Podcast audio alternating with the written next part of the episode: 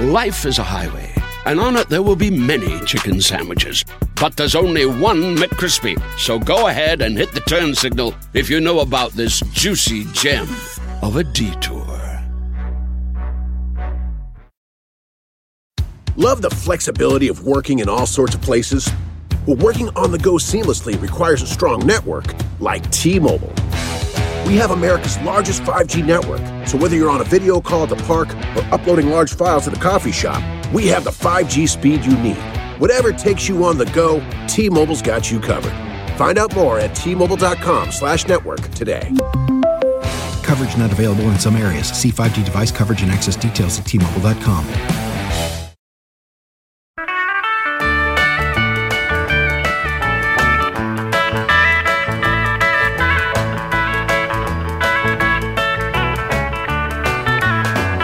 Look at us both recording already. I know, Like, who would have know. known all those years ago that we'd both be recording already? I know that we would both own microphones. Oh, it's so crazy to own microphones. What a world. I know. Although you have a fancy booth, I just have it like a setup on my kitchen table. But it you, should be noted.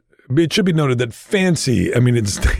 I know. to- yeah, It- But it you're- is a but- booth. But it is, and especially in these crazy times, you are able to. Oh, by the way, I'm talking to Will Arnett. Uh, you are able to. Um, Will Arnett, the star of uh, the HBO documentary series The Vow. Um, Yeah. you're you're in that, right? I'm also in the um the new pope. I'm in the new new pope. the newest pope. Yeah, Yeah, coming at you, And- poping at you. I would Um, make a great pope. By the way, I'm not Catholic, but I would make a great pope. In what sense?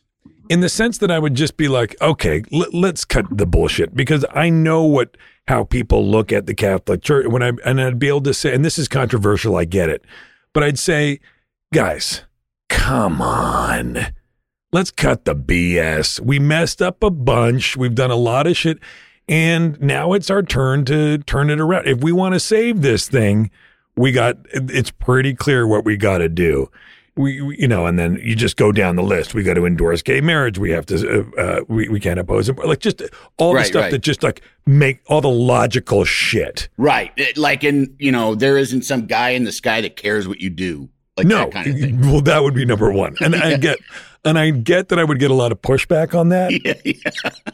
It's kind of their thing. I know. it, it would it'd be like it'd be like it'd be like going into like a like a car company and like going to Ford and saying, "Hey, you can't make cars anymore." But But I am going to turn this thing around. yeah. We are going to make fudge from now on. We're going to get rich on fudge.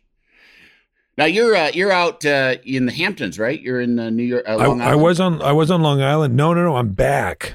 Oh, you are uh, back. You're in LA yeah. again. I'm back in, in on the West Coast, as we call it, Andy. And um, it should be noted because we were in Long Island for a while. Um, I got your I just got your baby present yesterday. Oh, last, really? last night because it had gone out there And it got come there. It got there when we left, and then had to be sent back here. And so I just quite literally got my hands on it last night. Oh, good. Well, I'm glad you got And so it. thank That's, so you know. thank you very kindly. It's a beautiful welcome. silk blanket. Yeah, it's a little Um, silky. It's it's my kids were turned on to them at a young age. They're just like little satin blankets that babies love to like just hold on to like a supervillain, like rubbing it between their fingers. And my daughter's 15, she still sleeps with hers. Well, but your daughter's a supervillain, though. Well, she yeah, I mean, yeah. I mean, she's you know, she it's it's her island lair that she's sleeping in. But Right. um yeah, on her big stash of nerve gas. Uh, it's weird that she wants to sleep at it. I, I, it doesn't seem comfortable to me. But she's like, no, I, I derive great pleasure from sleeping on the nerve gas step piles. Um, well, that's good to have you back. How has the Yeah. COVID world been for you? Especially Oh, with been- the new baby, that's got to be weird. You, It's been awesome, Andy. What a great, what a time to be alive. I, you know, and the idea of welcoming a new child into this world Oh, right yeah. now, it's just felt so, it's just really buoyed me up. right. Um, Well, it is a lot of times when you have a baby, you feel like obliged to really care about what happens to him.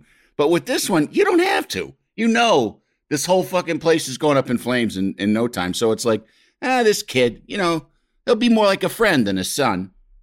Yeah, that's right. he's he's more like a fellow like a fellow soldier. Uh, yeah. Yep, exactly. He was like a born. helpless foxhole mate. Yeah, yeah. Who's just got to pull his weight. Uh, you know, uh, and and hope not to get trench foot.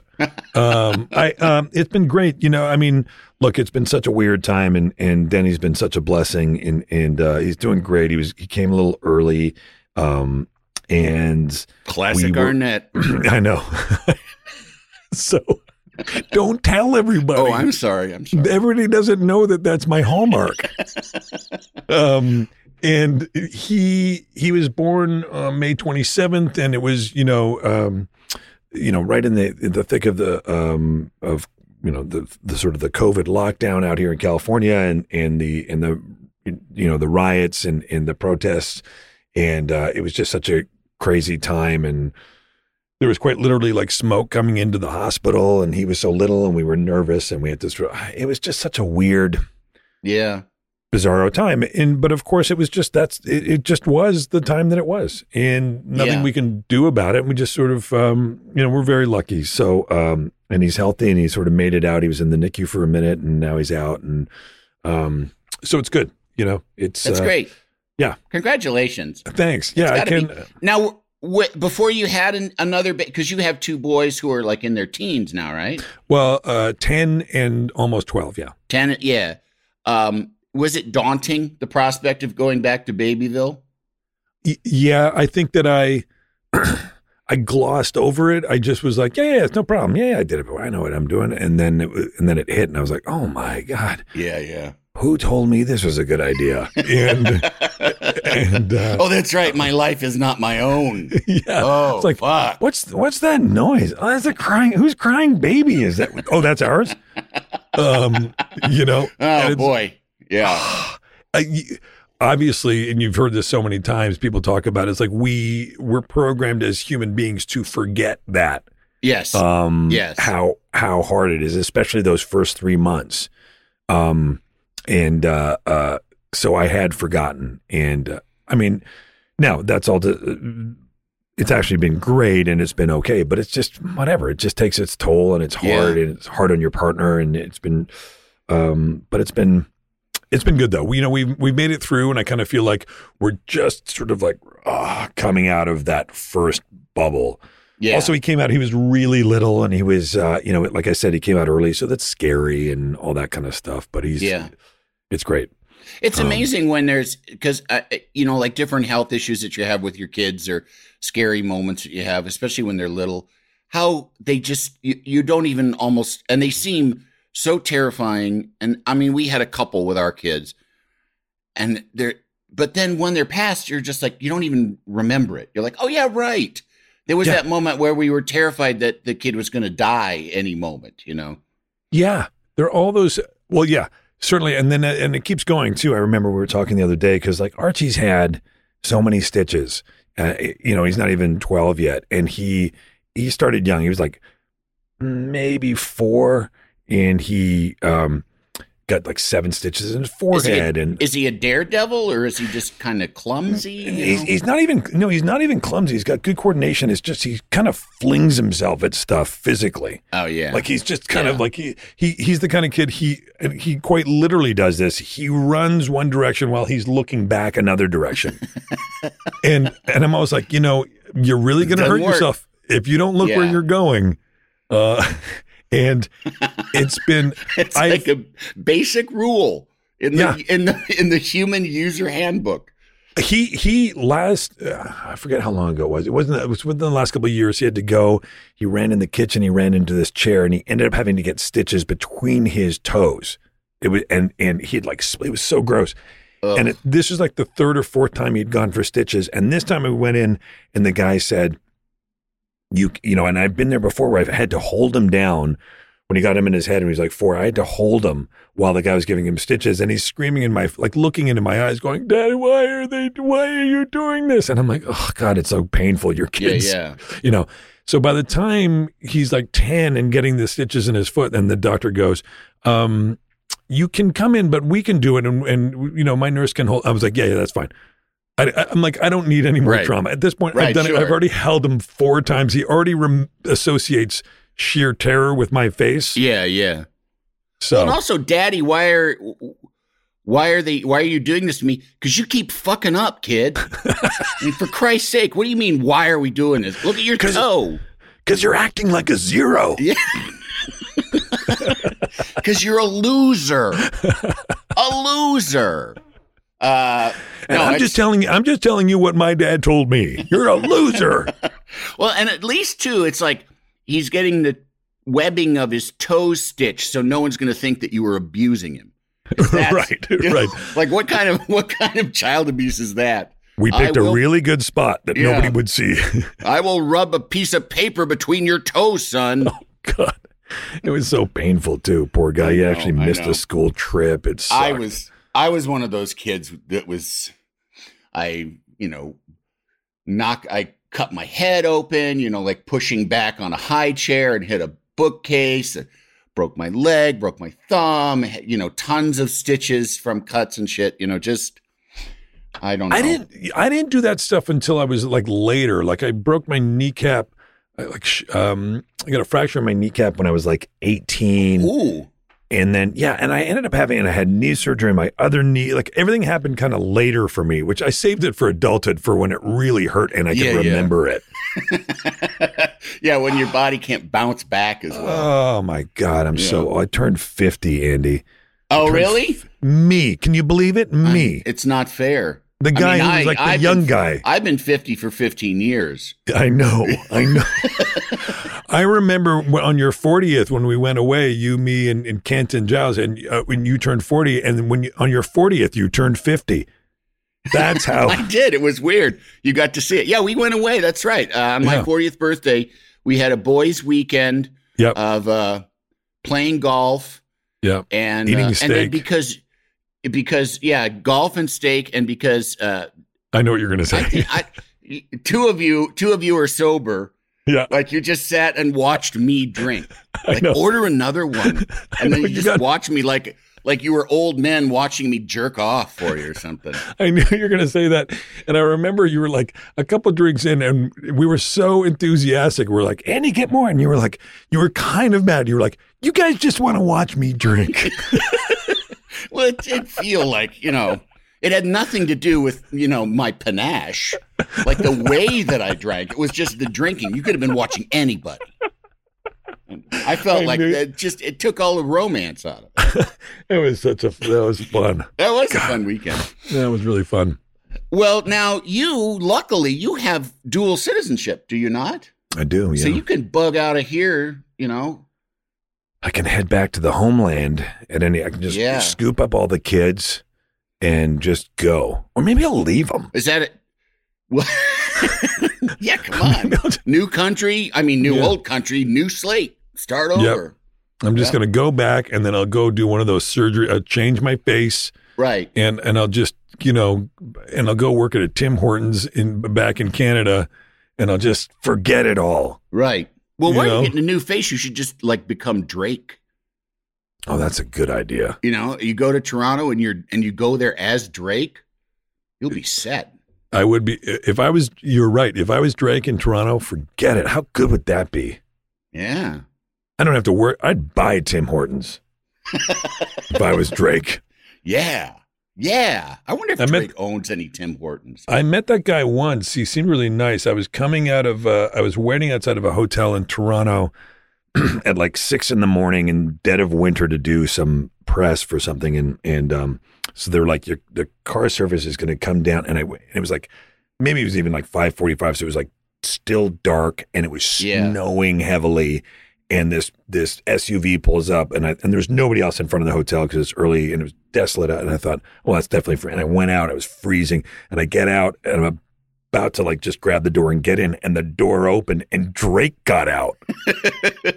and and it was like, oh, sorry. I thought he was like, hey, what's up? And I was like, hey man. And we started chit-chatting and uh, which was cool. And then and then the guy said, no, and then I got a text at that moment saying, no, your car's few minutes late. You can go back up and chill out. And I was like, oh, great. So I walked back in. And then we had like a not awkward, but we had like an elevator ride. I guess at the Yeah. time he was living at that hotel, and so we get in the elevator together, and then he was like, um, "We should hang out sometime," and I was like, "Totally, we should."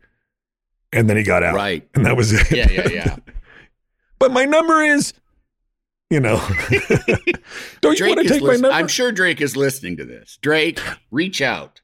Drake, definitely reach out. My number Yeah. is 555 1212. People don't do that joke anymore, They Andy. don't. They don't, and they should. They should. It's a good one. Klondike Five. That was the that was the old version. Murray Hill 34. You- Did you ask Drake at all about Degrassi? That's what I I would be want to know. I didn't. I thought that. I thought that it, if I if I opened with that, he'd be like, "Okay, this clown wants to come in." you know, this He guy's has no looking. appreciation for my music. uh, yeah, he Yeah. wants to bring up Much like- Degrassi. Much like when Jimmy was in Degrassi, no one really cared about his music that much. Nobody did, but I mean, yeah, he he was in Degrassi, and uh, what's cool, you know, Drake has stayed in Toronto. He is an icon in Toronto, and Yeah. he's stayed and he's stayed there, and he's built this huge house, and he's just like Toronto, and and uh, I get it. Toronto's actually a great place to live. I've spent a lot more time there in the last couple of years. Um, all joking aside, like, have I had moments where I thought like maybe I'd go back? Yeah, I have. Yeah, I've yeah. few- I've had a few moments like that, and I and I like what Drake's done, and I think that I like that he has brought attention to Toronto, and that he's kind of tried to you know promote the music scene in Toronto. I think it's kind of cool. Um, Yeah. Again, this is. I think he and I should be friends. Right. Right. Um, He also and- he brought an NBA title to Toronto. That's really He- something. he did bring. I don't. I guess he did. He sure did. Right. Without Drake, that would not. Without Drake Aubrey Graham, that would not have happened. I would love you to get on one of those morning drive sports shows and argue with with some of those sports assholes, and you'd be like, Who cares res- about the? Re- it was Drake's doing. he brought Right now, I don't know, like a hip hop flair to an otherwise white northern city. We got Andy Richter on the phone here with Boston Sports. Uh, all right. Yeah, you know what? I'm just calling in Andy. Fuck you, fucking Drake. Did it, you know. Now I get, you know, t- uh, there's people that do like a little bit of research uh, for this show. I think it's Wikipedia. I mean, come on, what do you want? Nobody Yeah. makes any money at this. Oh, you, know- sure. you got a podcast. You know how it is. Yeah, yeah, of course. Um, it, but I saw something that like you got kicked out of boarding school, which Mhm. I was, I mean, because I know so much about you, but Sure. I didn't know that you got kicked out of boarding school. Did you not know that? No, Have we never What talked about this? no. I mean, unless you don't want to talk about it. No, no, it's fine. Yeah. Here's the thing. I because I still can. They had a problem with Class A drugs, and and for me now, and and this is and- and- Uncool. Way to go, narcs. and I don't want to get into a bunch of lawyers. No, no, no. We so uh, first of all, I always contend that I wasn't kicked out, and this is a very sort of fine distinction to make. But uh, I was asked not to come back. oh, right. Okay, so I wasn't kicked out like mid-year. Uh, I finished tenth grade, and they said, you know, handshake, like we're good here, right? Yeah, yeah. Fuck off I- now. Yeah. And I was like, yeah, I'm out. And, uh, you know, I'd gone, I was, I went to boarding school when I was 12, Wow. um, which I now, I now realize, you know, having my own kids, how young that is. yeah. Um, it was a different time. It was a different era. It was different, you know, I don't know, in Canada at that time and whatever. I, I, I think that there were, I went to a school that there was um, very sort of, um, much more of an old school sort of English style boarding school in a lot of ways. Yeah. Um, how far? From, these how far from home? A couple hours Yeah. north of Toronto, Yeah. up up in the in the woods, or Where they Um, can't hear you scream. yeah, Yeah. like yeah, and, and you know, to be honest, at first when I went, I was excited to go um, because not that I necessarily wanted to go get away from home. I was just excited. I was twelve. It was like, yeah, I'm going to go to like camp. yeah. you know, yeah. in, in a way, like I'm, I, they have a lot of sports there, and you're kind of outside, and you, it, and it was an outside, uh, outdoor oriented school. Like they didn't have a gymnasium, um, they had no indoor sports. It was all, um, you know, it, it was kind of like uh, what they have here in this uh, kind of uh, Outward Bound. oh, It was kinda really? Like Cool. Yeah, yeah. So like by the time you get to like ninth, tenth grade, like you'd get graded on things like winter camping and uh and running rapids in a canoe and stuff like that. That was your PE grade. Wow. Yeah. So you had school and then you had a lot of outdoor shit like that. Right. And you had to rappelling down. So it was Well, it is Canada. it's you know. Canada. You got to and be I- rugged. I dug it, man. Like we went away, like the whole school would go on a thing called Expedition Weekend where the entire school went on a canoe trip. Um, and they would stagger everybody out in groups and stuff, and you'd go on these lakes way out. And it was like, I don't know, that's pretty fucking cool. that Um, is cool. And now it's all boys or is it co-ed? it was at the time all boys. It's now co ed. Okay. Um, so again, so initially I was into it, and then yeah, I, there came a point where I wasn't as into it um, because you know, twelve is one thing, then you're sixteen, and you know, on the weekends, like you want there, there were no. I mean, we have weekends, but like there was nothing to do, and you were way up there, and you couldn't do anything. You weren't allowed to like go out. And Yeah. we, we wanted to go out and hang out with girls and do all that kind of stuff. Um, and so I started getting in trouble. I started, you know, smoking butts in the woods and, uh, you know, doing, you know, having a little, little drinky poo here and there and, and then getting in trouble. Yeah. Um, and my parents, to their credit, realized that I'd sort of outgrown it and that it wasn't great for me, wasn't a great environment. And so, um, I went home. I came back to, to Toronto yeah. and Was it um, weird to come back home? I mean, when you've been away, I mean, I know you're home for the summer, I, I assume. y- yeah, yeah, of course. But is is it because like I, you know, my first two years of college, I went away, and then I transferred to a school in Chicago, and then like had to go back and live with my mother, and it Hmm. was like that was a bummer. You know, like I had been out for two years, and then came back home, and I was like, oh fuck, you know, yeah, was it that think kind of feeling a little bit? a little bit. I think it was a little bit, and it had been so Lord of the Flies that I came back and I was like, "I'm the boss now," you know. Oh boy, And- oh um, boy, no, that's not true. That's a I've bit, seen you like that with a maitre d. It's not pretty. because they never give me the table I demanded that I deserve, Yes. Andy. Um, but yeah, it was weird coming back. It was Yeah. weird, and I think that um, I you know I came back. I guess I was like 16 or whatever, and then by the time I was 20, I moved to New York. So it was really it was really only like four years, um, and I really never thought about it that way actually until this moment. Like th- that adds up. I guess sort of in a lot of ways mentally I was already out of the house and Yeah, um, yeah. so by the time I left and moved to New York and I was 20, I that wasn't really that scary to me. Yeah. You know? What was just to go back a little bit? What was what was the motivator? I think like did the rest of your siblings because you got three siblings, you got sisters and a brother. Two older sisters and a younger brother, yeah. Had they gone to boarding school too? I No, mean, was it just no. some- what? What was the motivation with you? Just to get you out of their fucking hair? First of all, yes, for sure. Um, because you've known me a long time. talking. I'm a handful, Andy. You know that. a delicious handful, Uh, sure. And I I think like trail they- mix. yeah. I was um I'd been at a school in Toronto this fr- uh, called the Toronto French School which is a very um it, it was a very sort of as schools should good schools should be it was very academic oriented and it was very demanding Yeah, yeah. it was it was a it was a school that was really sort of confectionery oriented uh, no It was named um, after French Stewart from Third Rock from the Sun. which I didn't know about the curriculum was all his career. which was crazy because the show hadn't even come out yet.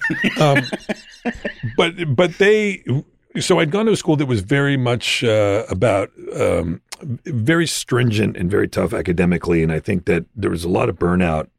Certainly, my sisters had burnout too, and they were really good students, and it was tough. I mean, I remember in fifth grade, I took uh, for a semester, I took Russian. Um, they broke down like the the In sciences. Fifth grade. Wow. Yeah, and and, and they took they did they broke down uh, all the sciences into the different uh, you know physics and chemistry and biology. In fourth grade, you had exams and you had to study. It was really rough, and I I think at that point my parents realized like that I that was not going to hold my interest. That I was like I'm blowing out of this joint, and yeah, I'm not. Yeah. And so that was part of the reason that I went to a school that was much more kind of well rounded, and Mm-hmm. you know, uh, and my brother was quite is is almost ten years my junior, and I think that uh, probably, I guess he was like two when I left, and I'm sure my mom was like, I can't deal with you and a baby, Uh, you know, and your older sister. I, I think there was there were a lot of things. send the Um, baby away. I you know. know, that That's he's what I kept saying. He's the stranger. That's what I kept saying as I was holding him over the railing. We're getting rid of the baby, right? Andy, Come on, there's the- an awning below. Look, it doesn't take, you don't have to go to therapy to realize I was the baby for almost 10 years and then he came along. Mm, You know? I know. So, uh, Mm. but anyway, I, you know, I think my parents were really just trying to find a solution so that I could be okay and, um, Yeah. and God bless them. And, and, and, um, but, uh, yeah, it was, we- it was definitely weird. And then I came back and my sisters went to college and I was, and again, I was just like, I wanted to do something else. And, um, I just never wanted to be where I was. Um, Yeah. Did you go Yeah. to a regular high school then? I I went to a what they call an alternative high school for the first couple of years, and I graduated from regular high school. Um, Okay. So I I went to three high schools. Oh, wow. Um, but it was again, it was kind of okay. I went to this high school for a while that, that was run by my uh, close friend of the family, my godmother, and and uh, she ran this really cool. That was run by the Toronto. It was a public high school, but it was I could take theater classes and get credit for it, and I had my own kind of curriculum, and there were no actual classes. Wow! I had to do all the. I just had to do all the work and have one on one. It was very cool, and again, it was. Um, they'd been doing it for a few years by the time I got there. And the Toronto Board of Education, you know, liberal Canada, way to go, Ugh. liberal Canada, oh, looking l- looking for new ways for kids to get educated that might be Yeah. great. Right. How dare they? Thinking of the kids first. I know, bunch of jerks. Um, and it was actually that was a really great environment for me. Um, Yeah. and I, I did very well there, and it was uh, it was awesome. But Um, you didn't graduate from there. No, because I, I couldn't get all the necessary. Um, it was it was basically because I couldn't get all the credits I needed. To get to think I- college. Yeah, I think I needed Yeah. to get like some or to graduate. I needed a certain math and stuff that they didn't offer at that Ah. school. Um, so I had to go and finish at the for one semester at this other school. Did you go to college at all, or did you just I went- head off to New York? I went briefly. Uh, I went for uh, one semester uh, to Concordia University in Montreal, Yeah. and and then um, I remember not cold call- enough in not cold enough in Toronto for you. You know, I had to get to Montreal where it's real cold.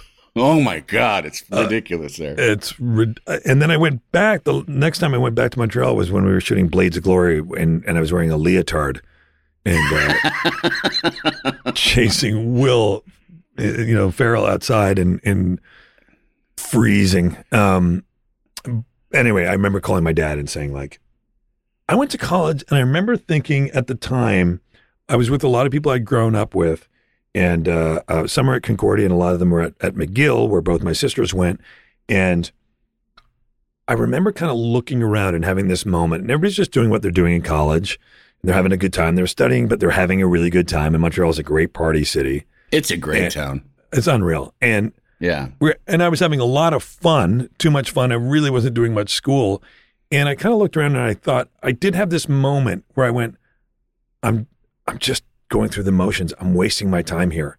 This is a waste of time.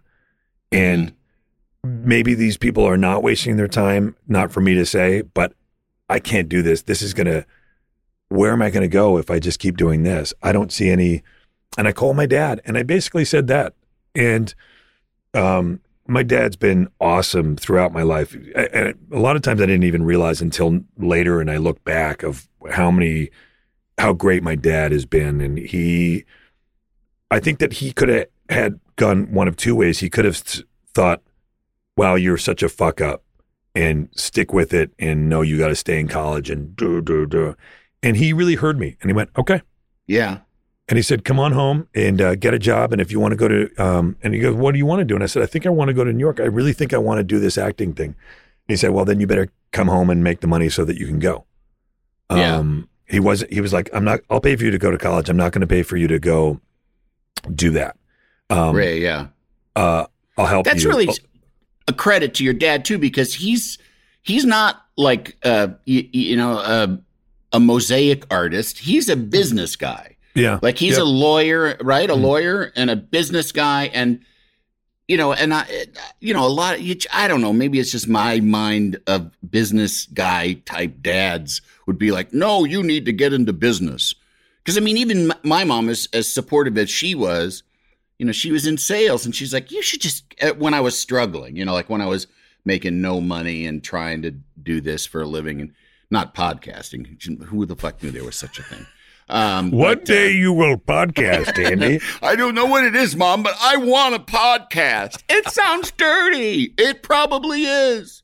Um, but uh, she was uh, like, "You should just get into sales. You'd be so good at sales," which is basically like saying, like, you should just like pour cancer into your soul. Like that was what it sounded like to me. Like, get into sales. Like, oh, you mean die? Are you saying I should just die? Get fitted. Fitted for what? Fitted for the Smith and Wesson you're going to put in your mouth. You but know? anyway, so kudos to your dad. That's Yeah. really I love it when parents are like, yeah, whatever, do it. You know, yeah. I mean, and, it- and by the way, and and and by extension, of course, my mom too.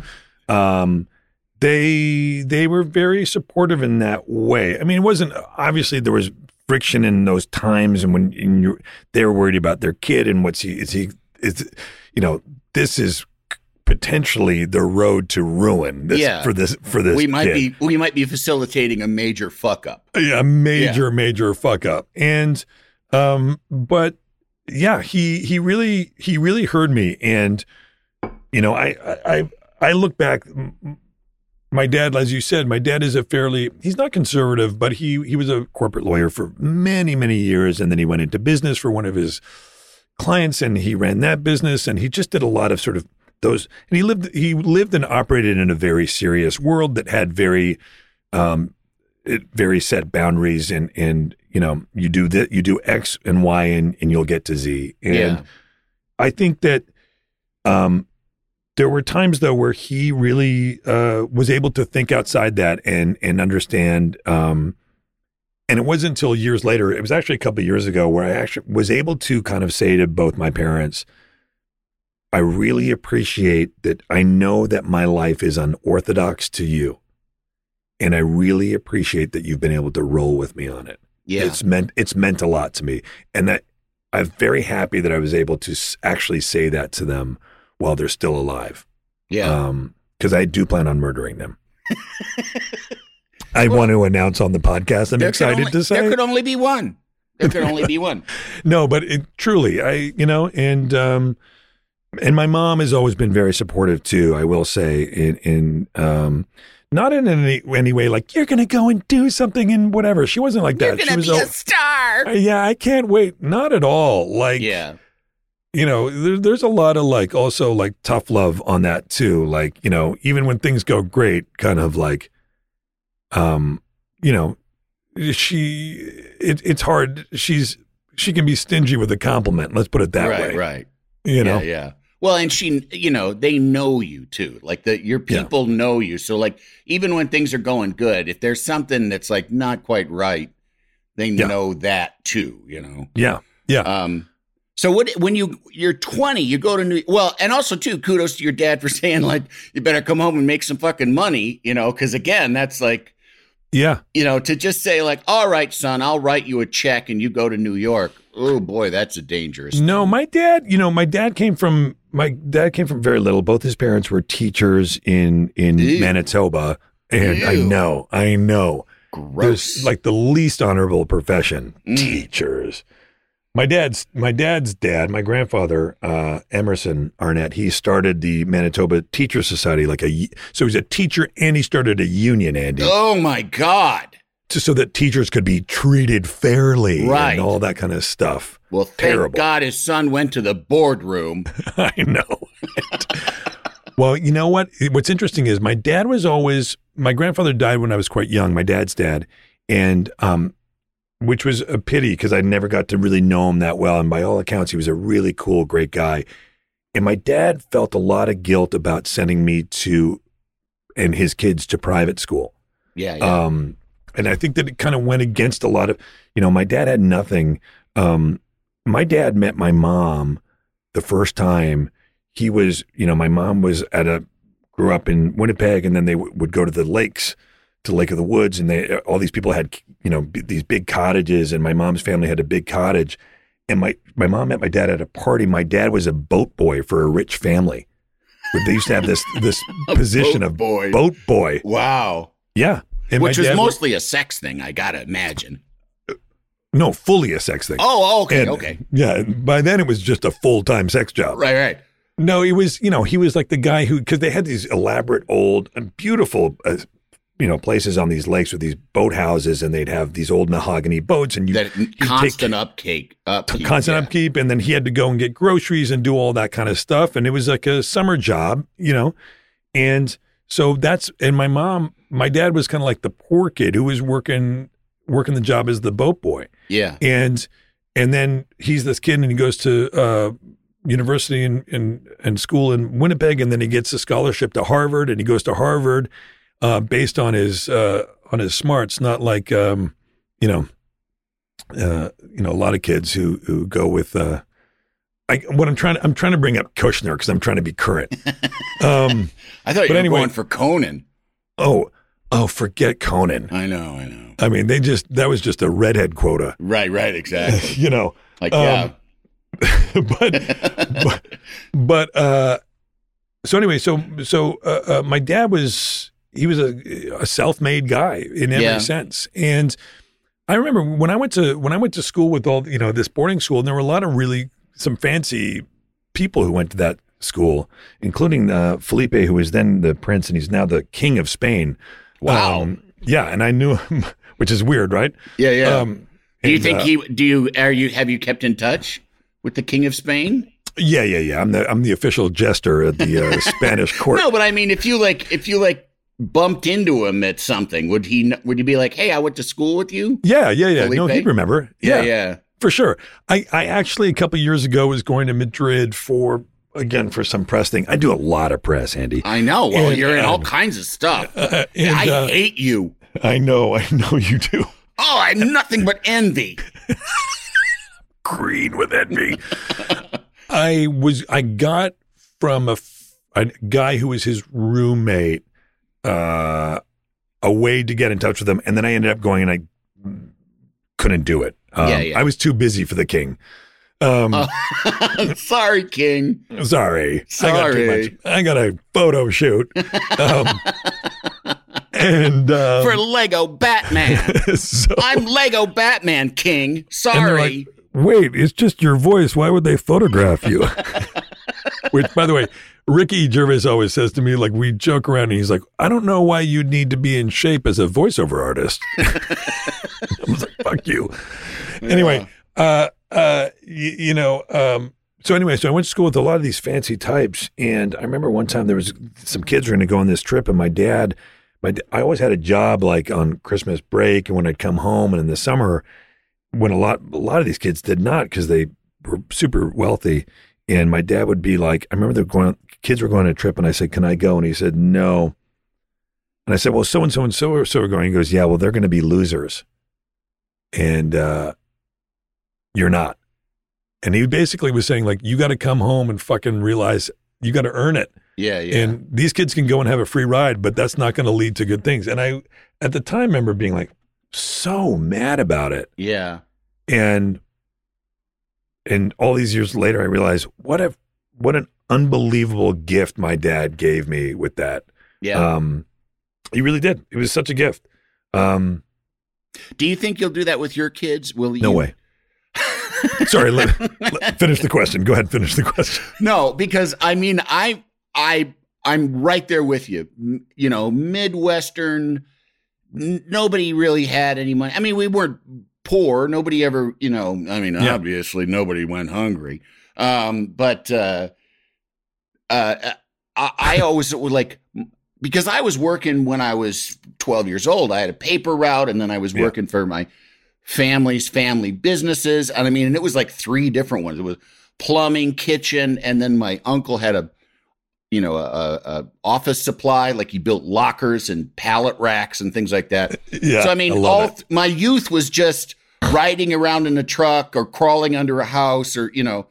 Yeah. And I always felt with my kids like they're gonna, you know, they're gonna learn to eat shit just like I did. No, I mean, but like there because there is something about having to work that gives you a real idea of what I do think is the reality of the world, which is there is a lot of time when and I don't want I, I certainly don't want my kids to be submissive, but there are times when you just have to do something unpleasant because you're there's some other thing at the end other end of it, like whether it's to make money or you know whatever. That's just the way it is. But like my son's 20 and he's he's never really had a job. Like, you know, he Mm. we're getting to the point where I think he really should. And he's done lots of kind of volunteer things. Um, you know, like he for a long time was doing um environmental work with the group Tree People here, which Mhm. is like Oh, yeah, you yeah. know, they they clear trailheads and they plant trees and stuff. And he he did a lot of stuff with them. But it was always just like to for him to get a job, it always felt like he went to a pretty demanding school. He had a lot of schoolwork, and it just kind of never got there. And it wasn't. And I'm not the kind of dad that's going to be like, "You get forty dollars, and then you know." like, Yeah. what- you know, I mean, and they don't live a lavish lifestyle, but it's kind of like, eh, well, you know, I don't. Well, it's tough. You love your kids and you want them to be happy. So then you're like, well, I want to provide and let them do this and stuff. Yeah, and then, yeah. but what is the balance of what's good for them and what's not? And I remember, well, two things. I don't know what it's going to be like. I, this is something I've been thinking about a lot lately about what am I, what kind of experience do I want my kids to have? And, and am I, you know, my kids are really uh, lucky in a lot of ways. Um, and, and, you know, their parents have, have worked a lot and, and, and done relatively well. And so they have a lot of opportunity. And I want to make sure that that opportunity doesn't hurt them in the long run. Mhm. Um, I had a good friend of mine who's a producer, and he a couple of years ago, his son was in college, and he said, um, I forget what the circumstance, but it was some sort of version of, well, he's doing this, and it was the summer, and he was like, he's doing this, and he's just kind of hanging around, and blah blah blah. And I said, you, how old, how old's your son? He, at the time, he was like twenty. I said, you got to make him come back home and get a job.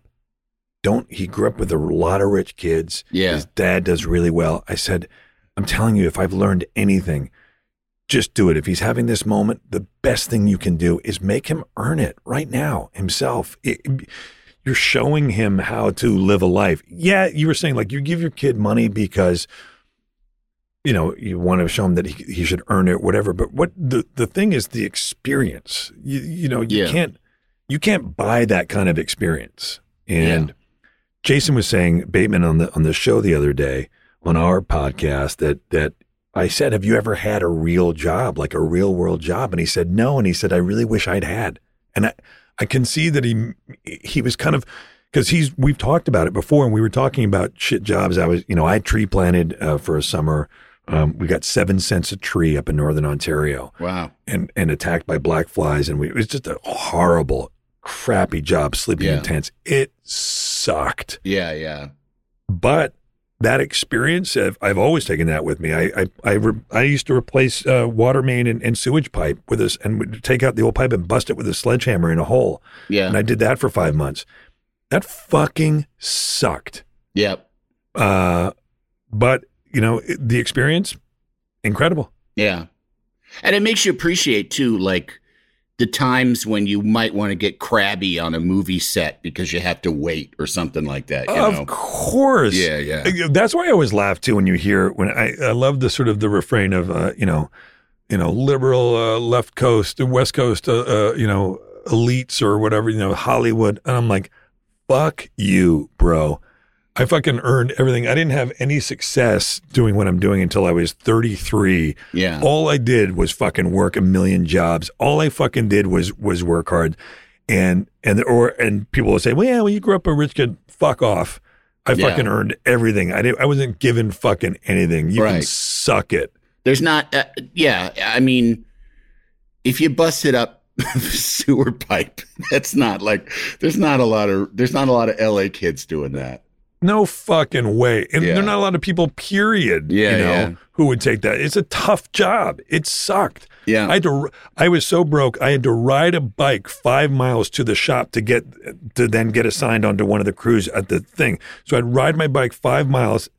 It wasn't like a fucking joyride. I was in Winnipeg, Manitoba, and I'd ride a bike and then get on the truck and go and bust pipe for 12 hours and then come home Yeah. and and I my arms were so sore that I couldn't fucking lift anything. And all I do is go home and get into bed and pr- and fall asleep Yeah. Yeah. and just pray that the nightmare would be over. Yeah. know? Yeah. yeah. There is something, and and there also too is like I find because I look back on like when I worked for a moving company, and and I would I would realize because I was also trying to start to get into film production at that time. And I'd, you know, I'd work for, you know, 10, 11 hours moving, and then I'd get on the bus and be going home and just be a sweaty, filthy mess. But I would feel like, okay, but it's done. Like, I don't, I don't, there's like, I don't need to think about that now. Like, Yeah. that's behind me. And I could sort of, there's still, there are times, not so much now, because now is weirder than any other time in the world, but Sure. when I've when I'm like longed for like just the simplicity of like the job of a house painter. Like you go, you paint the house, and then you go home, and you're not a house painter anymore. You don't have to worry about the next day painting the house. It's like No. it'll be there, you know. I I my sort of fantasy moment that takes me away sometimes is I remember I had this like studio apartment on 21st Street in New York um that I lived in for years and all I had was I had a um futon, not even a full futon, just the mattress Yeah, on the floor On the that during floor. on the floor that during the day I would roll up uh and because it was studio so my bedroom was also my living room yeah, and I, I'd roll it up, and then I had a I, I had a tiny TV that somebody gave me, and I didn't have cable. Actually, I stole cable. I think. Shit, that's a federal offense, isn't it? Um, it's okay. The statute of limitations because you're really old now, so that was a while ago. That's a good point. Yeah, yeah, yeah. And and it was on a board between two milk crates, and um, but it was a very simple time in my life. I had no responsibilities. I was a young man, and uh, there are moments, you know, when things, you know, where I look back and I go, I didn't realize how good I had it. Yeah, You know, Yeah. Other I really- people people listening to I and I always this is the problem with like talking about this kind of stuff is there's people listening to this who have a TV between two milk crates who are like, fuck you. You know, well, like, well, but yeah, but they can say fuck you. But the thing is, I did too. yeah, yeah. So, like, uh, you know, that's not some disingenuous, like, it's not some romantic notion I know. because I've saw it in a picture. Right. I right. fucking had it, and I ate cereal three meals a day. So you, they can go fuck themselves. Wow. Yeah, You Andy. hate poor people. No, I hate your listeners because they're so mean.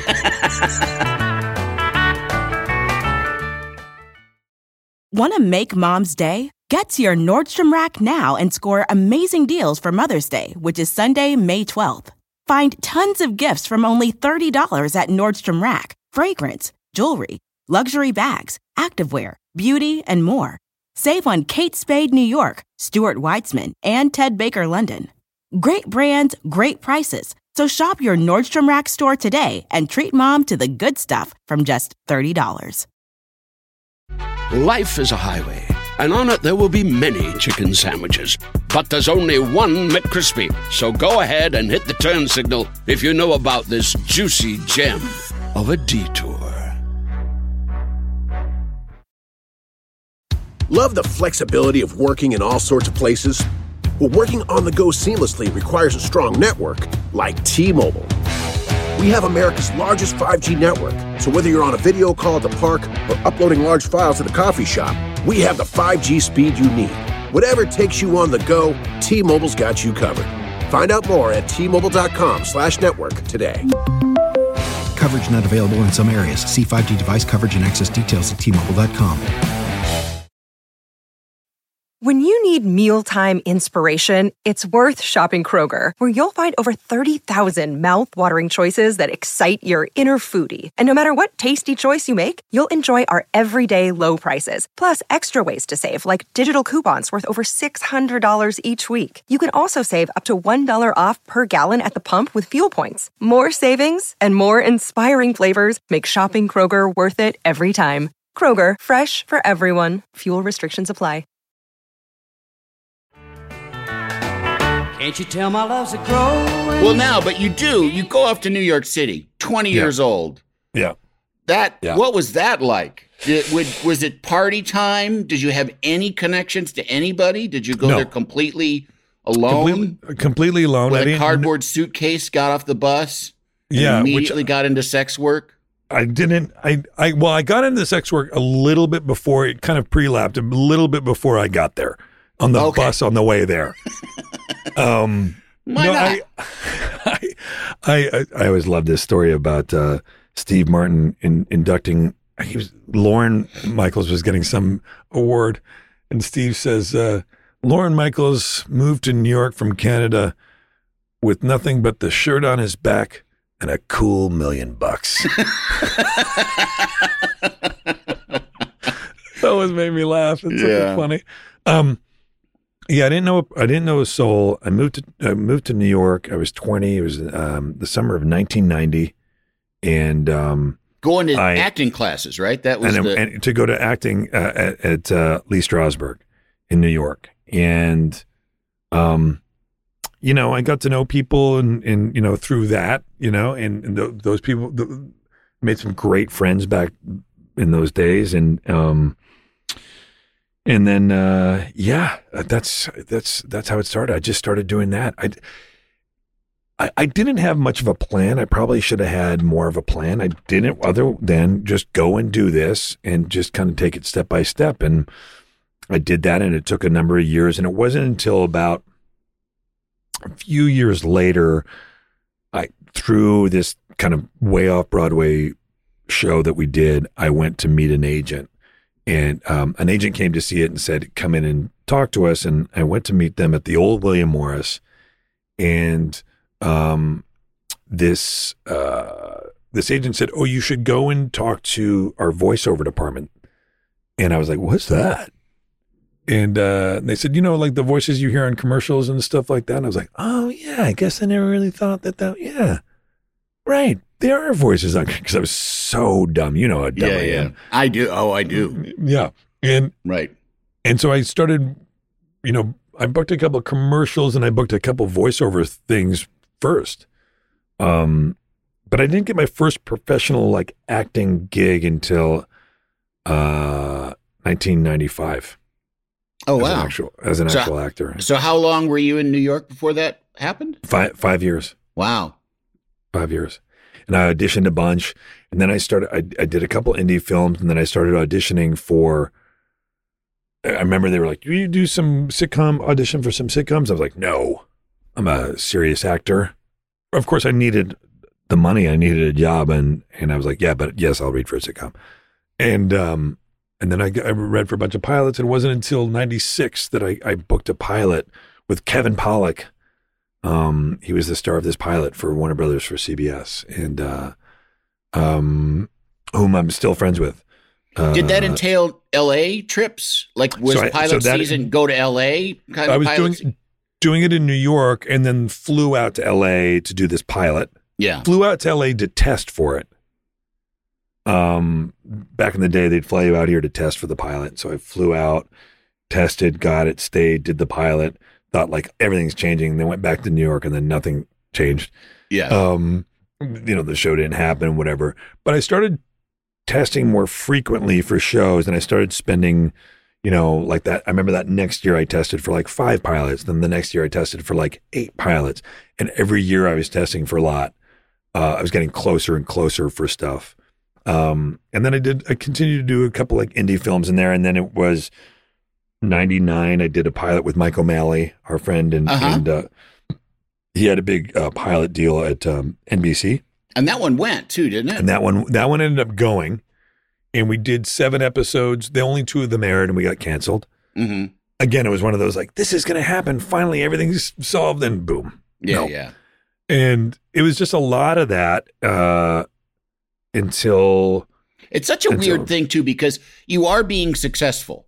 Like in terms of like what you set out to do, you Yeah. are being wildly successful. Yeah. Just in getting to do that, but it's still just like shoving your dick in the dirt, you know, like just like totally. all right, here we go. um It's it's it's of course you're right. You're being and and that didn't escape me. I didn't feel like a failure. Like I I knew what the numbers were. I'd gone to school with a million people. I knew tons of actors who weren't getting work or getting even the opportunity. So the fact that I was getting the opportunity was a big deal. I Yeah. understood that, but it did feel at a certain point after years. It was like. In what way is the di- in what shape is the disappointment going to come in this time? Yeah. is it gonna? And it's it gonna- not, it's also too, it's not that like you're being a baby about it. The business makes you feel shitty. The business makes you feel bad about it. They come in, you start out in something, they're like, we love you, we love you. And then it's like, you know what, we don't love you. And sorry, but you know, it's just not, it's not good. It's not good. And that's the feeling you get from these people. It's not like, well, you know, it's this mysterious concoction and who knows and sorry, but we still love you. It was, it's just like, we love you. Oh no, you know what? Fuck you. Get out. And Yeah. and, y- you It's know, hard not to take it personally. Yeah. It's very hard not to take it personally. And yet I understand I understand too that that I that that ultimately would be my demise if you do take it personally that you've Yeah. got to you've got to find a way to redirect that and and that's always been I feel lucky that I've been able to do that. I, I will say um, I don't know why. Maybe again, it's just sort of this naivete or something that I have, but I've managed to I've had a lot of disappointments, uh, certainly professionally in my life, and um, that's okay. Yeah. I, I'm, I I don't.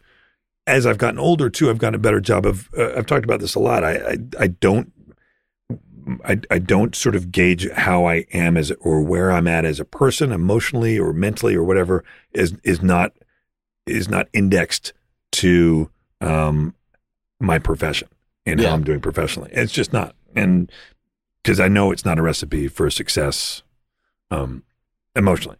Yeah. So so I yeah, so I had a lot of disappointment. It wasn't until Arrested Development that I actually like got the but even I will say I I talked about this with somebody uh maybe I talked about with Dax, but I I I the day I got arrested the day that Arrested Development happened, uh and I actually got it coming out of great uh failure because I'd been fired from a show the year before, which felt really crushing. Um Is this the sh- 2000, 2001? the 2000 this is early 2003 oh, 2003. Okay. yeah i had done a pilot the year before i'd done a pilot the year before and, bef- and the, the year before i'd done one almost every year and i did one with uh Cheri Oteri that got Uh-huh. that did not get picked up and then i did one with um at cbs called still standing and i that did get picked up and then i was fired or I, my character was written out but in effect i was fired Yeah. and it was a real bummer. And I then, uh, a year later, had that not happened, I wouldn't have been available for Arrested Development, um, which changed everything. And but the day I found out that I that it was going and that it was going to series and that I was on the show, it was like years. It felt different, and years of frustration kind of melted through. And I actually, I actually wept after. oh, really? Yeah, Oh, yeah. that's sweet. Yeah, I really did. I, I actually like cried really hard. Wow. Um, because it was it was frustrating and it was hard kind of keeping your chin up. Um, and I, I'm sure that a lot of people will listen and be like, "Oh, shut up, you fucking." A lot of people are like actors. I'm like, you know what, man? It's not easy. Yeah. it's Yeah. it- it's not easy. You take a lot of fucking, lot of water. Come, you take, you take on a lot of water in this thing. It's a, You know? it's a, you gotta, it's always weird to me. Like one thing that's, that, and I still haven't figured it out is that really, truly people doing this for a living. And I mean, and I, and I mean all different walks of performer type because there are lots Yeah. of different types of Sure. performers. Sure. Yeah. Yeah. Yeah. I'm with you. They're, they're like almost everybody has issues with rejection. Almost Mhm. everybody like cannot take it, like has it like a higher sort of like it hurts more. So we go into this fucking business that's a rejection party. It's Yeah. crazy to me, you know? Yeah.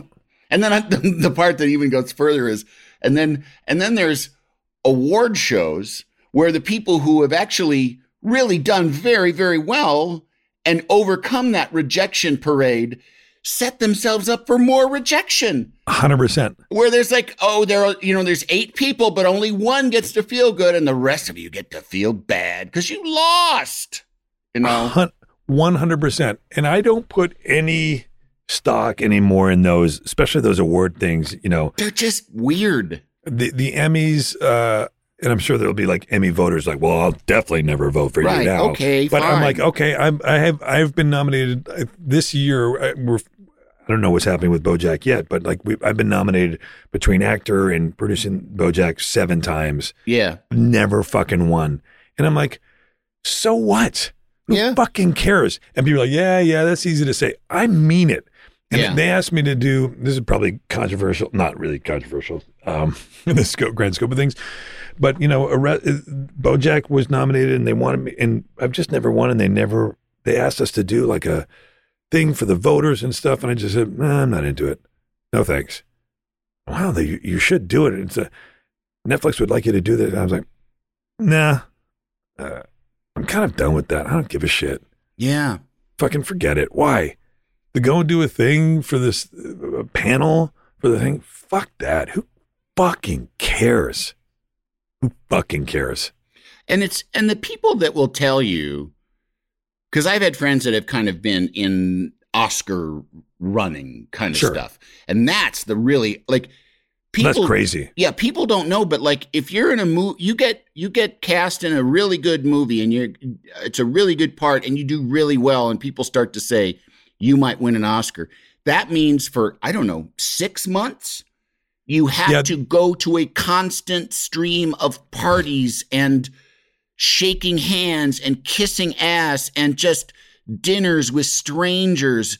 Just as, it's this campaign you're running for office to maybe get an Oscar, which what it does for you, it makes you feel good. And I'm sure, I mean, I'm, I'm speaking, uh, you know, hypothetically, it, it makes you feel good.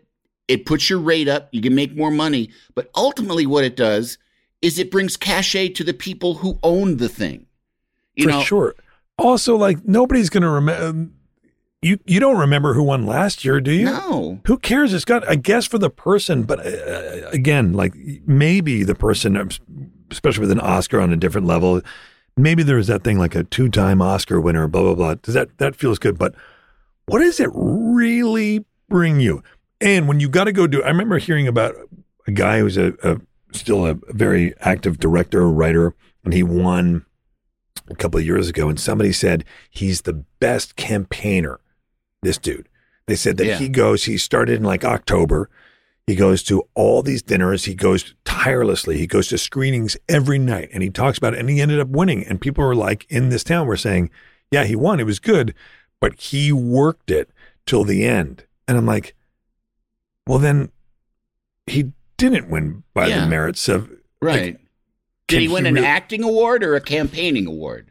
Yeah, exactly. Yeah. And like, how can, I guess he can feel better about it, but he knows Yeah. that he won because he did all that shit. Would it have won without it? Like, they should, there should be no campaigning allowed. yeah. It should be just, and the other thing is, you know, people say, I, again, I've never been a part of a film like that. And so I don't know what that process is like, but th- they, you start in October and they're not getting paid um, to do that either. Yeah. You know, so that's just, they can't work. They're just doing that. Yeah. Yeah. I don't feel bad for Yeah. it, by the way. I'm just I'm just too curmudgeonly for it. And Me I, well, and it's like you were going to say like who's ultimately what's it going to matter in the long run? Like who like at the end of your life is it going to I I don't think I ever told you this, but like this is this, uh, when this happened. I had elderly relatives and I was look I that were in assisted living and I needed to find a, a new assisted living place. And so I was looking at all these different going and touring them and there was this one kind of far flung out, you know, in LA, like not close and and sad. like basically it was it was like the cheaper one of the cheaper ones, and you get what you pay for because Yeah. it was just like old people sitting staring into space, and and it was a bummer. And I, but the lady, the super chipper lady, because they all kind of have you know like salespeople that are like, "You're gonna love it," and then it's like, "Oh no, I'm not. It smells like pee," and everyone seems sad. Um, but she stopped. We were walking down a hallway, and there was a woman sitting again, just an elderly woman staring into space. And uh, she stopped in front of her like she was a museum display, pointed at her, and said, Three time daytime Emmy winner. And then we walked on. I was just like, oh my God, if you wanted to, if you were trying to bum me out, lady, you, lady, you could not have done a better job. Oh my god. Three daytime, three time daytime Emmy, Emmy winner. Oh my god. Oh, That's one of that's one of the worst things I've ever heard. oh, it was really like, it's like, it was like one of those things that was so awful, it was exciting. You know what I mean? Like I was like kind of jazzed by it. Like, oh my God, that's such a bummer. That's such a bummer. Like, wow. I know. Thank you, life. It's yeah. I mean, Yeah. it's such an embarrassment. Well, again, it is to get back to our original thing. It was it's such a ultimately constantly demeaning um, business to be in on so many yeah. levels, and and uh, yeah, I just I don't know. There are days where it's you're just like, oh god, it's such a bummer. Yeah. Such Did a fucking is it what did you set out to do? Do you are you did you have like a like a thing in mind or or you know were you kind of just catch as catch can and see where this goes? Yeah, Uh, you know, I, I think that I I used to joke that I you know wanted to be a ser- I wanted to be a serious actor. I wanted people to take me seriously when I was young, um, and uh, and then I kind of fell into doing comedy by mistake, um, or that people laughed at my serious acting, and uh, and uh, but I didn't really have a plan. I mean, I, I, I one of my regrets is that I never got into sketch comedy early Yeah. and, and then I never did it. And um, because I think I, I would have really liked it. And You would have been really good. I mean, you are good at it. You know, I mean, you know, I mean, because it's Arrested is like, yes, it's a sitcom, but it's also yeah, sketches. it's, it's yeah. Yeah. of course it's sketches. Yeah. Yeah. And so like all you guys who, who are from Chicago or went to Chicago, um, you know, especially when, when uh, Amy and I started dating and I started meeting all you guys, like I was like, oh, there was this whole world. I would have loved to have been part of that. Yeah. Just to just fuck around. You know me. I just want to fuck around all the time. it's it was the best. It was it was just you know like that those days of of youth of just being around like you're you know you spend your whole life doing whatever and thinking ah maybe I can do this and then all of a sudden you're just around all these fucking weirdos that are just like you that just want to fuck around and have fun. When I see pictures of like when I see pictures of you guys and you and like Stack and like all and McKay and all those guys, all you guys back in Chicago back in the day, and Besser and Ian and Yeah. Walsh and whatever, and I always like I'm like oh that was like the boat I missed, like Yeah. the party I missed, and I and I loved. I, I never tire of you telling me like stories of IO and like the water leaking and Charna freaking out or whatever the fuck it Yeah, is, yeah, like some weird. I'm always like, that's that's the thing I wish I had done. That's my Yeah. honestly, it's my only kind of regret. Yeah. Do you think and and when you when you and Amy started dating was that and well you obviously said that was kind of when it opened up your mind to that. Did it also open up you up to the notion of being a comedian more or was, I think I I was already starting to do well. I was already starting to do sitcom pilots and and stuff. So I was kind of in that moving in that direction as well simultaneously. Um, we, you know, Amy and I started dating about seven eight months before uh, she started on SNL. Mhm. Um, I had kind of moved briefly to LA to get out of New York, and um, and then she came into LA and we started dating when I was living in LA, and then she was basically kind of living in LA, and and then all of a sudden she was like, I think I'm going to do SNL, and I said, okay, let's go, and I we got rid of the apartment in LA, and moved back to New York. Mhm. Um, and it was in that time that I started doing more. But at the same time, it opened my eyes to it, certainly.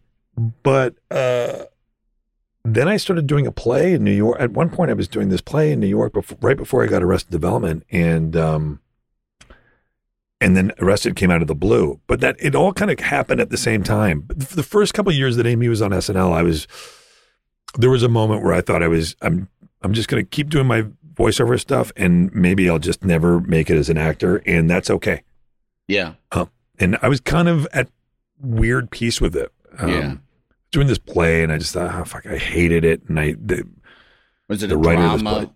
It was a drama, and Yeah. they hated. She hated me, the the writer of this play, and it was just like an awful, awful. I, whenever I've done anything that's been sore, well, I've done very little, just like straight up drama, and it's always like I'm always amazed, like no one wants to have any fun. Like you know, like it's the the difference of a set of the set of like that. Whenever I've done something like that, I'm like, wow, what what? When do we start like goofing around? You know, like when do we start?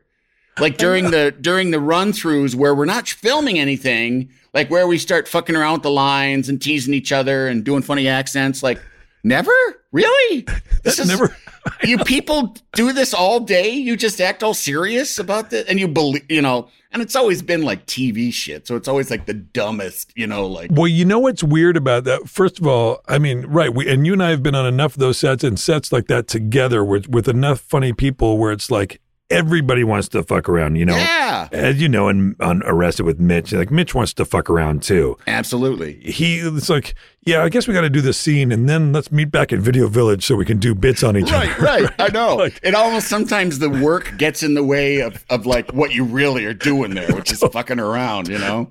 Totally, Totally. totally, yeah. totally. And then some there's this thing I'm thinking about doing this actually um serious movie in the next couple months and it's weird that we're talking about this cuz I guess I guess last night before, as I was kind of drifting off to sleep I was thinking about what is my approach going to be on set cuz I think I am going to do this thing and I thought I this is quite serious and like because on set, as you know, I and just in life, but we're the same. We both fuck around a lot. Yeah. And and I'm this thing is quite serious. I'm going to have to concentrate quite hard. And what is my who's my set persona? yeah. Yeah. You know? and you got to feel it out too, because you want to be respectful of other people's Process. processes. Yeah, Yeah. You know, and so, uh, you know, so there are going to be some people that probably don't. Well, I mean, there's a lot of actors that aren't, they don't have great senses of humor. Like, they're, you know, I mean, Oh, there's a lot of actors with no sense of humor, especially about themselves. So, Oh. boy, you're yeah, that would be that would be interesting to see going into that situation how much you can really fuck around. yeah. Yeah, it's going to be a tough one. It's going to All be Well, tell mm. Scorsese I said hi. Oh, I will. Yeah. By the by the way, it's just M Dog. that's what he like. By the way, that's what he likes. I was drinking coffee. I almost did a spit take there. Yeah, cradle him like a baby. He's a little fella. Well, now, do you have? uh I mean, are there unfulfilled ambitions? Are there things that like you wish you were doing that you you know like uh, one of these days? I mean, you're doing this dramatic movie. That sounds like Yeah. that's kind of something that's been. Yeah, I've been doing that. I'm, I'm, I mean, I'm going to do that. I'm going to do, you know, I mean, that's been- been a desire, I guess, is what you know. yeah, but it's not one of those like, I can't wait to show the world. There's Yeah. none, there, I have zero. If, if I, That's a young any- person's thing, anyway. Yeah, yeah, it's gone. And my sort of, I really just think about like, how can I be just happy today? I just want to spend time with the kids as much as I can and, yeah. uh, and screw around. And, and, um, you know, I'm doing the podcast now with Jason and Sean, which has been fun. And, uh, I bet that's. I do. I do envy you guys getting to be there with it. each other. That's Yeah. nice. You know. yeah, it's, it exactly. It's just fun. And if it wasn't fun, we wouldn't do it. Yeah. And so we're doing that. And then, um, Whose idea was that? mine? Yours. Yeah. Well, well, I had an idea. I was going to do a podcast. I was thinking about it after I did uh, Conesies, Yeah. And uh, I'd been thinking about it a little bit before, and then I did Conesies, and then I was like, and then, uh, and then Sean, I told Bateman, and then Bateman told Sean, and then Sean called me and said, "I know you want to do a podcast. Let's all do one together." And I was like, "Well, wait a second. I was going to do one." My, and they're like, "I know, but we're going to do it together." And I was like, and I'm such a Okay. pushover. I You got just went, "All bullied right." into it. I know, I really did. Yeah. By the then- biggest bullies in show business, Sean Hayes and Jason Bateman. and we and it just we got we got together the week before kind of everything stopped in the world and talked about it. And then the world stopped and we're like you know what? Kind of like yeah i guess we should do it now because we're all just at Right. home. Yeah. and that's and that's how we started. And um so i've been doing that. And then i've just been you know i've been writing a lot more. We've mark chappell my chappie my partner and i we've written a couple movies. We sold a couple and uh so we've been doing that and that's been fulfilling in different ways Yeah. Um, it's been great i don't know i kind of feel like i'm doing what i want to do and you know I did last year. I did this Lego show, which the kids, which was really popular with kids, and and I'm really happy. it was family fun. It's a fun show. fun show. A lot of Yeah. families watched it together during quarantine, which was nice to hear. Um, I had a lot of fun doing it. hmm Um, so I think we'll do more of those, and and um, yeah, you know, Yeah. I don't know. I, I wish I had a better plan. I, sh- I should have had a plan all these years. I don't. I honestly don't think. I don't think that that's the way to go. I think that I and I've said this before. I think it's to focus just on kind of a process. You know, like to your process that you take to different situations, and then remain open to things. I mean, there are some people that it works where they cannot. Like, there are people that I've known in my life where they're like, I gotta be. I gotta write this screenplay, and then I gotta direct this thing, and I gotta, gotta, gotta, you know Yeah, and I, I just and I would look at them and I would think like, oh, I wish I had a little of that. But then Yeah. I just realized, no, there I'm just a different type. I'm kind of like, a I a I like to collaborate. A I like to I don't like to be alone that much. I have a drive to want to be acknowledged f- as you know my own uh, entity, separate from that motherfucker Conan. Um, but. that was the most real you've been this whole time. no, no, no. I mean, but I there are times like I, you know, but but I've been like the star of a sitcom, and it doesn't. It wasn't that great. Like it wasn't for me. I like I like being part of the group, you know, and that's Yeah. more fun because I I care more about the doing of the thing than the having the thing or the thing being out there. I, I'm with you. I'm with you. I care way more about the doing too. Is is it a good experience? Is it fun? And uh, yeah, I'm the same way. I like to spend time with people I love Yeah. and who make me laugh. And um, I was talking to my buddy this morning, and he was saying, uh, he was saying, what a great gift to be able to look at the world that every day you're trying to. I was saying something about we were talking about like looking for the what the bid is or what the funny he goes you're so lucky that you spend so much of your time every day looking for the laugh. And Yeah, it's a great it's a great perspective on life and you do too and it keeps you keeps you going. I i mean what's the alternative? The alternative's a fucking bummer man. Yeah, yeah.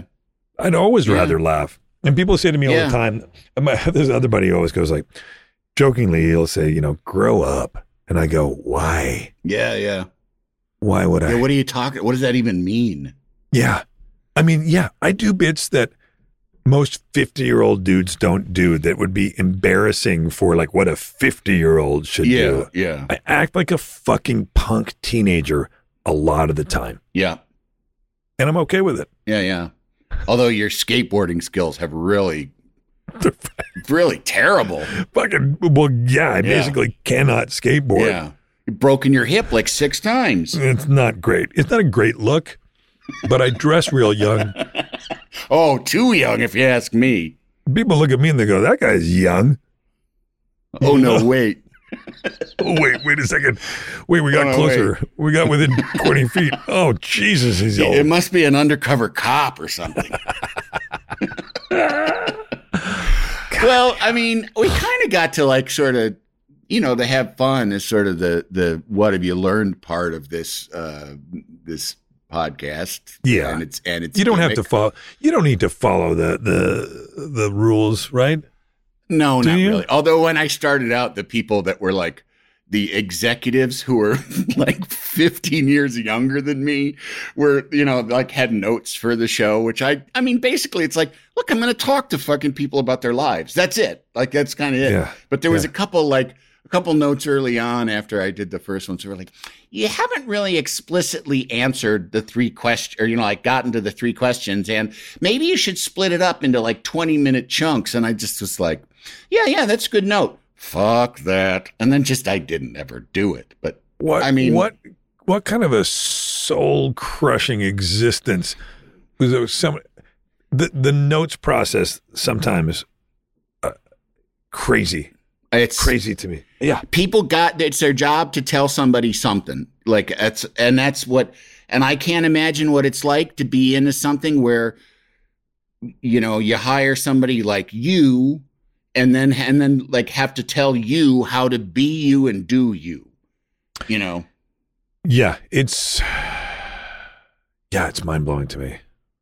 Mind blowing. Yeah well but anyway what have, what have you learned come on i, I got to answer these people Oh, go well. Sorry. The thing I've learned, I've just learned, uh, I think, to not take myself too seriously, yeah um, to not take all of it too seriously. And of course, you do, there are things, you know, that you have to, you want to do a good job. You want things to be good. If you're working on something, you want it to be good. But, um, and you want to be professional, whatever the fuck that means. Uh, but you got to have a sense of humor about yourself, no matter what it is. And